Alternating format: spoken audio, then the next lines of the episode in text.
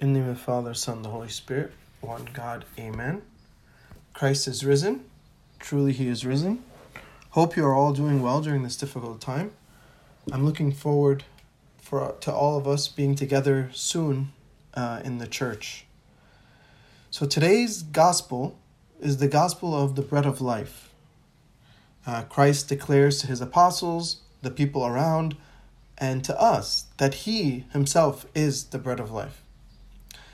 And this gospel is is very interesting. It's in the it's in John chapter 6 starting from verse 35.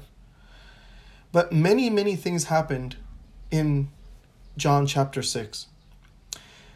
And it starts off with Christ being with being surrounded with many many people and they were hungry.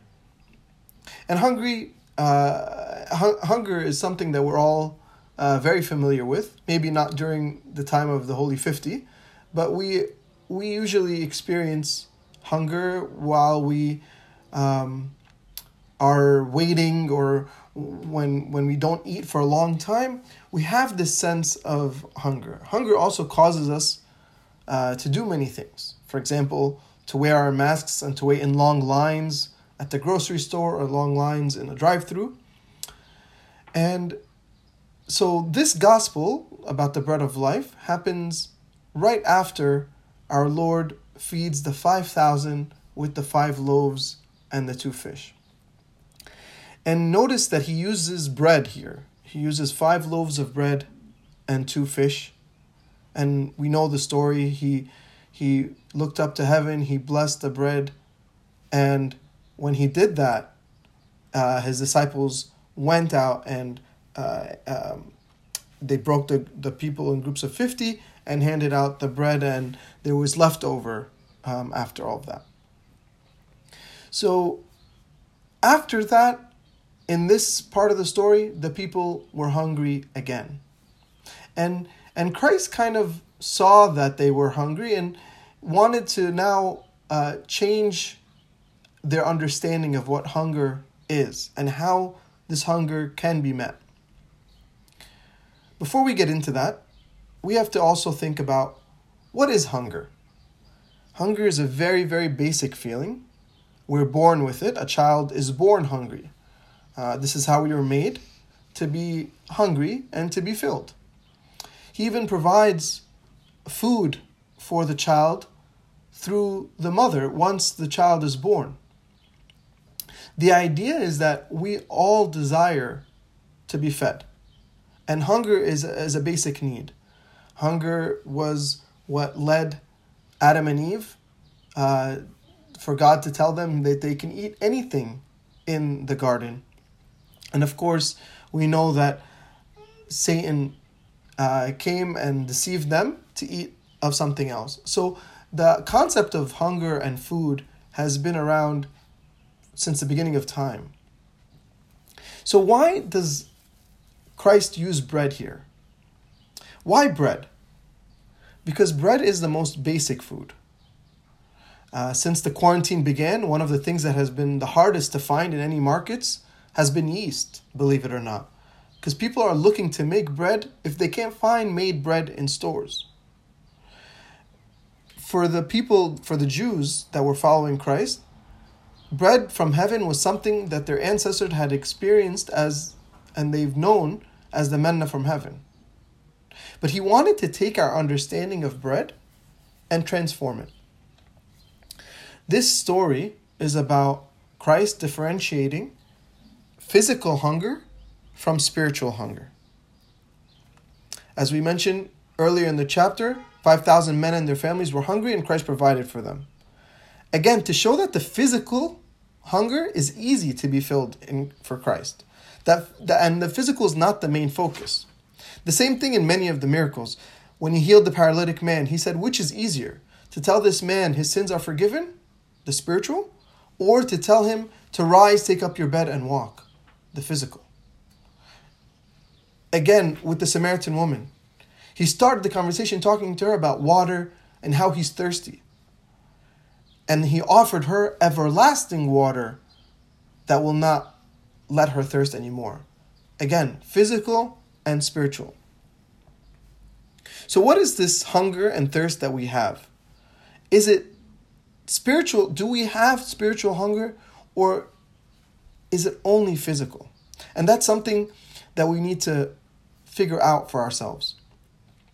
The physical is normal, the, the physical is our focus. Ever since we celebrated the Feast of the Resurrection, we've been eating nonstop. We rarely feel physical hunger during the Holy 50. But what about spiritual hunger?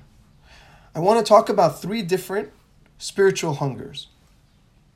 The first is hunger for a relationship with God. Hunger for a relationship with God. Like we mentioned earlier, hunger is a feeling that needs to be met.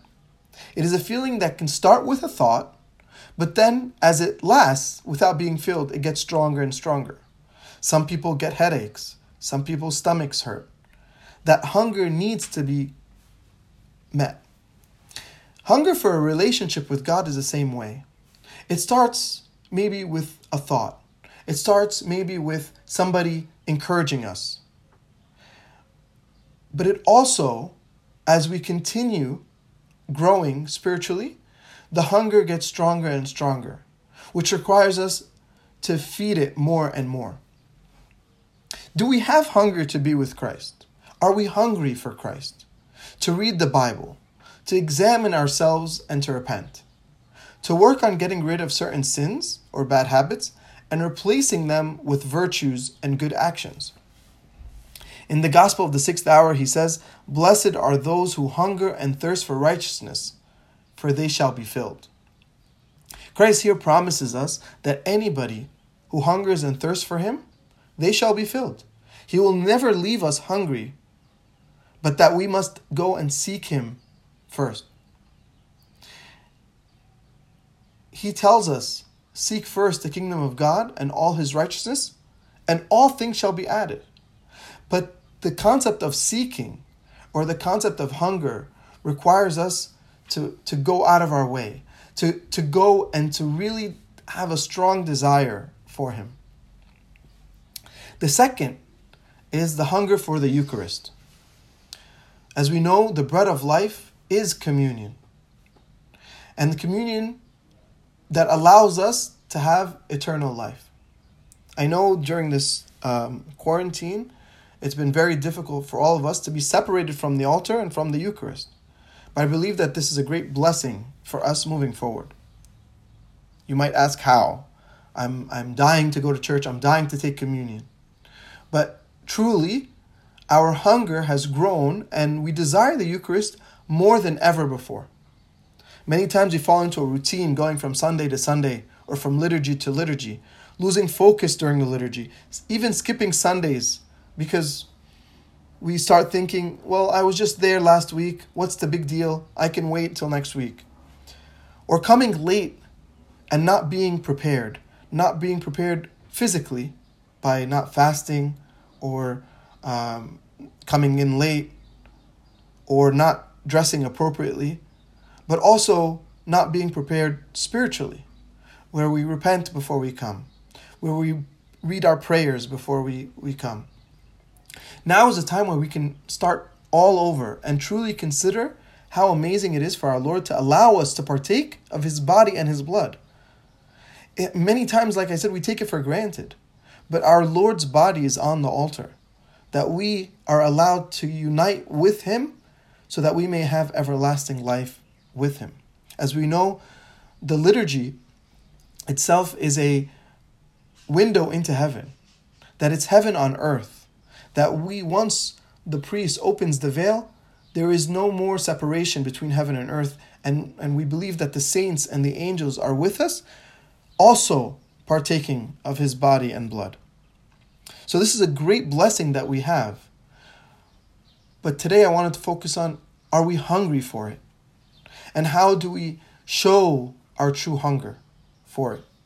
It requires us, for, for us to prepare our minds, our hearts, our bodies, how we look physically, how we are inside, to be able to take the Eucharist.